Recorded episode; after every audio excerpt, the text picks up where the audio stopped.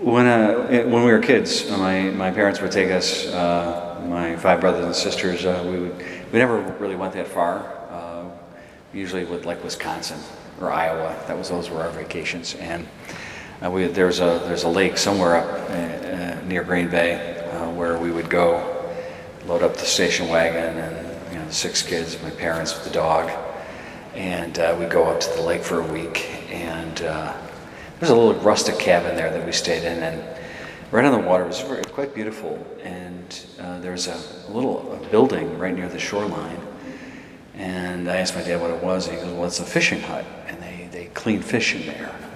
So people who fish will go in there and they'll they'll descale the fish and cut them up and all that kind of stuff, get them ready for for grilling or cooking, what have you. And um, so we went in, we were in there and it smelled and there were a lot of flies. And I said, well, I, I'm not in for this at all. And uh, he said, well, let's go fishing. And so he took uh, my brothers and I and we went out on a boat and did some fishing. And he's like, you know, and I would feel a nibble and I immediately uh, pull the, you know, uh, the rod in and there was nothing there. You know, just the, the worm was gone. That was about it. He said, no, that's not how you do it. You you don't, as soon as you, when you feel something on the end of the line there, and that's just a fish testing it, but just wait, be patient. And, and then when you, you feel as though it's bit, then you, you know, pull it over your shoulder and you start to reel it in. You wait for it to kind of get its mouth on it, and then you go for it. Just snag it. Get that fish to bite into that hook and hold it. And uh, it, it worked. I caught a few fish. They were little tiny sunfish. They were about that big. And uh, I cleaned them, and you know that was the beginning and the end of my fishing career right there. And so, uh, but you know that's a great image, brothers and sisters, don't you think? Uh, for what the Lord is doing with this gospel tonight. This is not an easy one for us. But he, you know, he kind of throws a, a line out there with, oh, let's tell a story. Stories. Jesus always tells a story when he's trying to get us to lower our defenses and, and uh, open our hearts to what he really wants to say. But then, you know, when he gets into it, he'll like, as soon as we start to take a nibble, boom, he'll, he'll yank it and he'll, he'll snag us. He'll put that hook deep and we can't get away. He's got us. That's what he's doing tonight. That's what our Lord is doing. He's got us, and He's not going to let us off the hook, brothers and sisters. Uh, and you say, well, what is He doing? Well, uh, let's look at Amos first. Amos, uh, great prophet, uh, dramatic, in your face, no apologies. Uh, he took it to the he took it to the elites uh, and the wealthy of Jerusalem, and he wouldn't let him off the hook either. Amos. Amos was Martin Luther King's favorite prophet to quote in his speeches and in his sermons because he was so in your face and so dramatic. And so, what Amos is doing, he's, he's putting a mirror up to the people in Jerusalem. And he's saying, You've got your nice, nice things, and you know, you're, you're comfortable, you've got nice food, you're drinking wine from bowls. I love that image. Not just a little tiny wine glass. You got a big bowl of wine and you're just slurping it down in your face. You know, because you guys. And he goes, and yet, with all that, you are not made ill by the fall of Joseph. What a great line. And you say, well, what does that mean? Well, a little context. Um, at that time of Amos, the, the 12 tribes of Israel had split. You know, they couldn't agree, and uh, Rehoboam, the king of, uh, of Judah and Benjamin uh, of Israel, was so bad that the 10 northern tribes split off from him. You know? And so the 10 tribes are in the north, and Judah and Benjamin in the south, which is Jerusalem. That's who Amos is talking to the remnant of what used to be the 12 tribes together. And the, the 10 northern tribes, Israel or Joseph, Joseph, are, are under siege from the Assyrians. And the Assyrians are destroying their, their country, you know, razing their temples, killing everybody, sending off people into exile. The ten northern tribes are finished and they're never going to be seen again. It's that bad. And so while that's going on, Judah, Benjamin, Jerusalem, and the elites of the south, whom Amos is speaking to, are drinking their bowls of wine, enjoying their food and, and their nice things. He says, Your family is dying. And yet, and, and you are completely oblivious or choose to be their plight. Because all this that you've been blessed with, and you are not made ill by the destruction of your own family. Your own brothers and sisters are in peril, and all you can think about is yourself. What an indictment. He's not going to let them off the hook. He snagged them, and that's it. He means for them to bite into that hook, and he will not let them go. Now,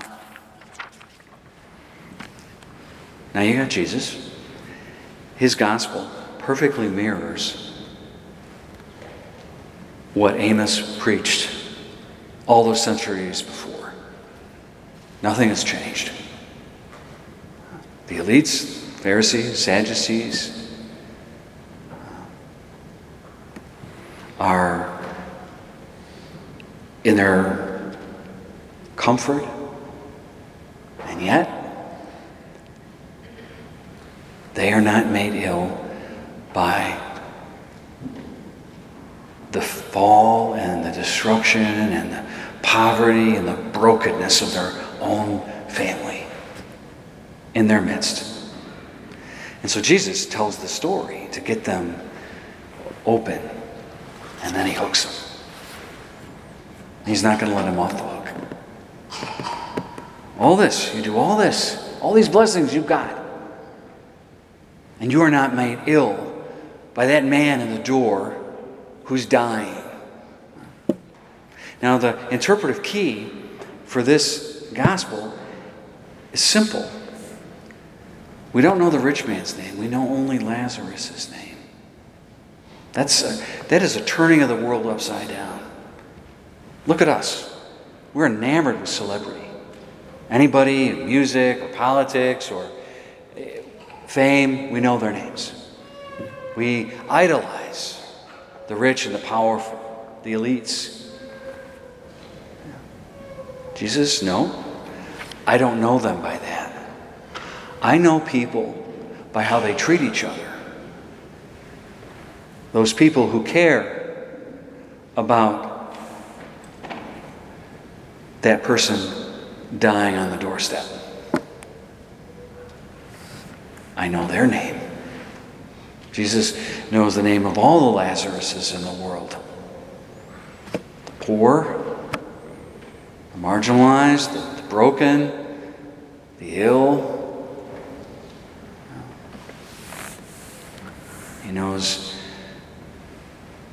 the names of people in our community, even who work anonymously and behind the scenes in kitchens serving us food at our nice restaurants where we drink our bowls of wine. He knows them. He knows the names of the people who are harassed and bullied and in classrooms, online. He knows them. He knows their name. He knows all those crosses in our driveway. All those, all those babies had names. And he knows every single one of them.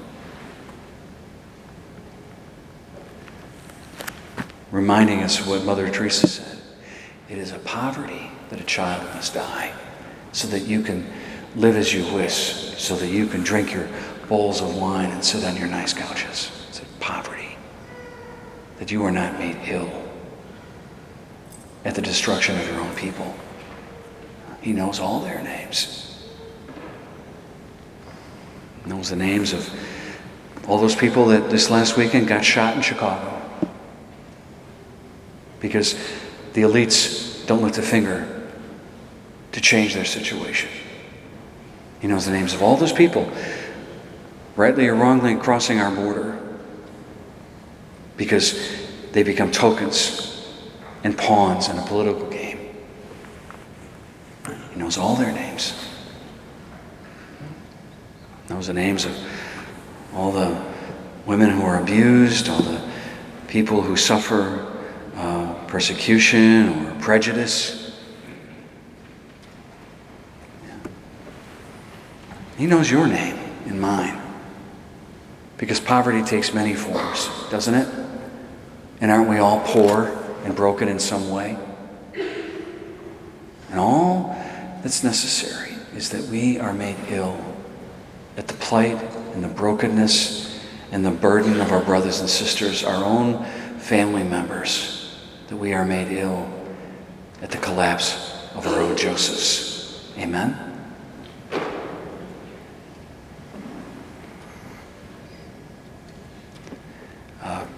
My favorite archbishop ever, uh, Cardinal George, Chicago, God rest his soul, said,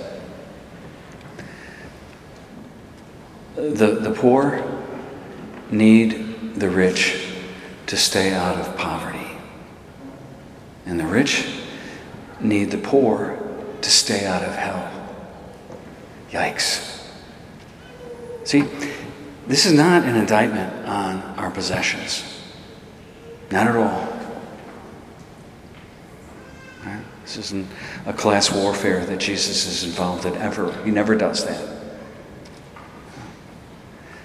This is merely the Lord reminding us that with our blessing comes an obligation.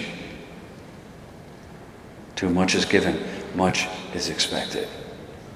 Or as uh, Spider Man's uncle, Peter Parker's uncle, said to him, with great power comes great responsibility.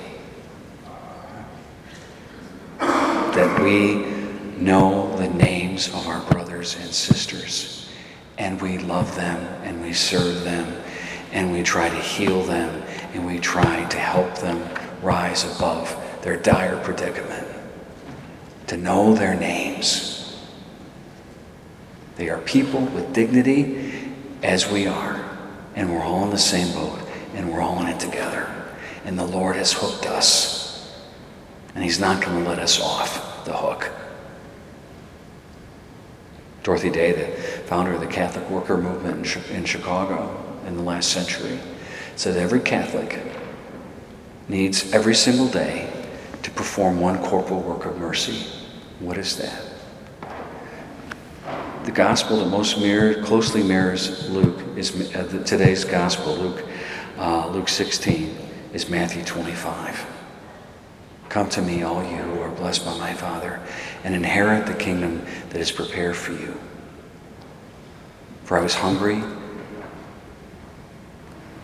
and you fed me, naked, and you clothed me, thirsty, and you gave me drink, ill, and you healed me, in prison, and you visited me.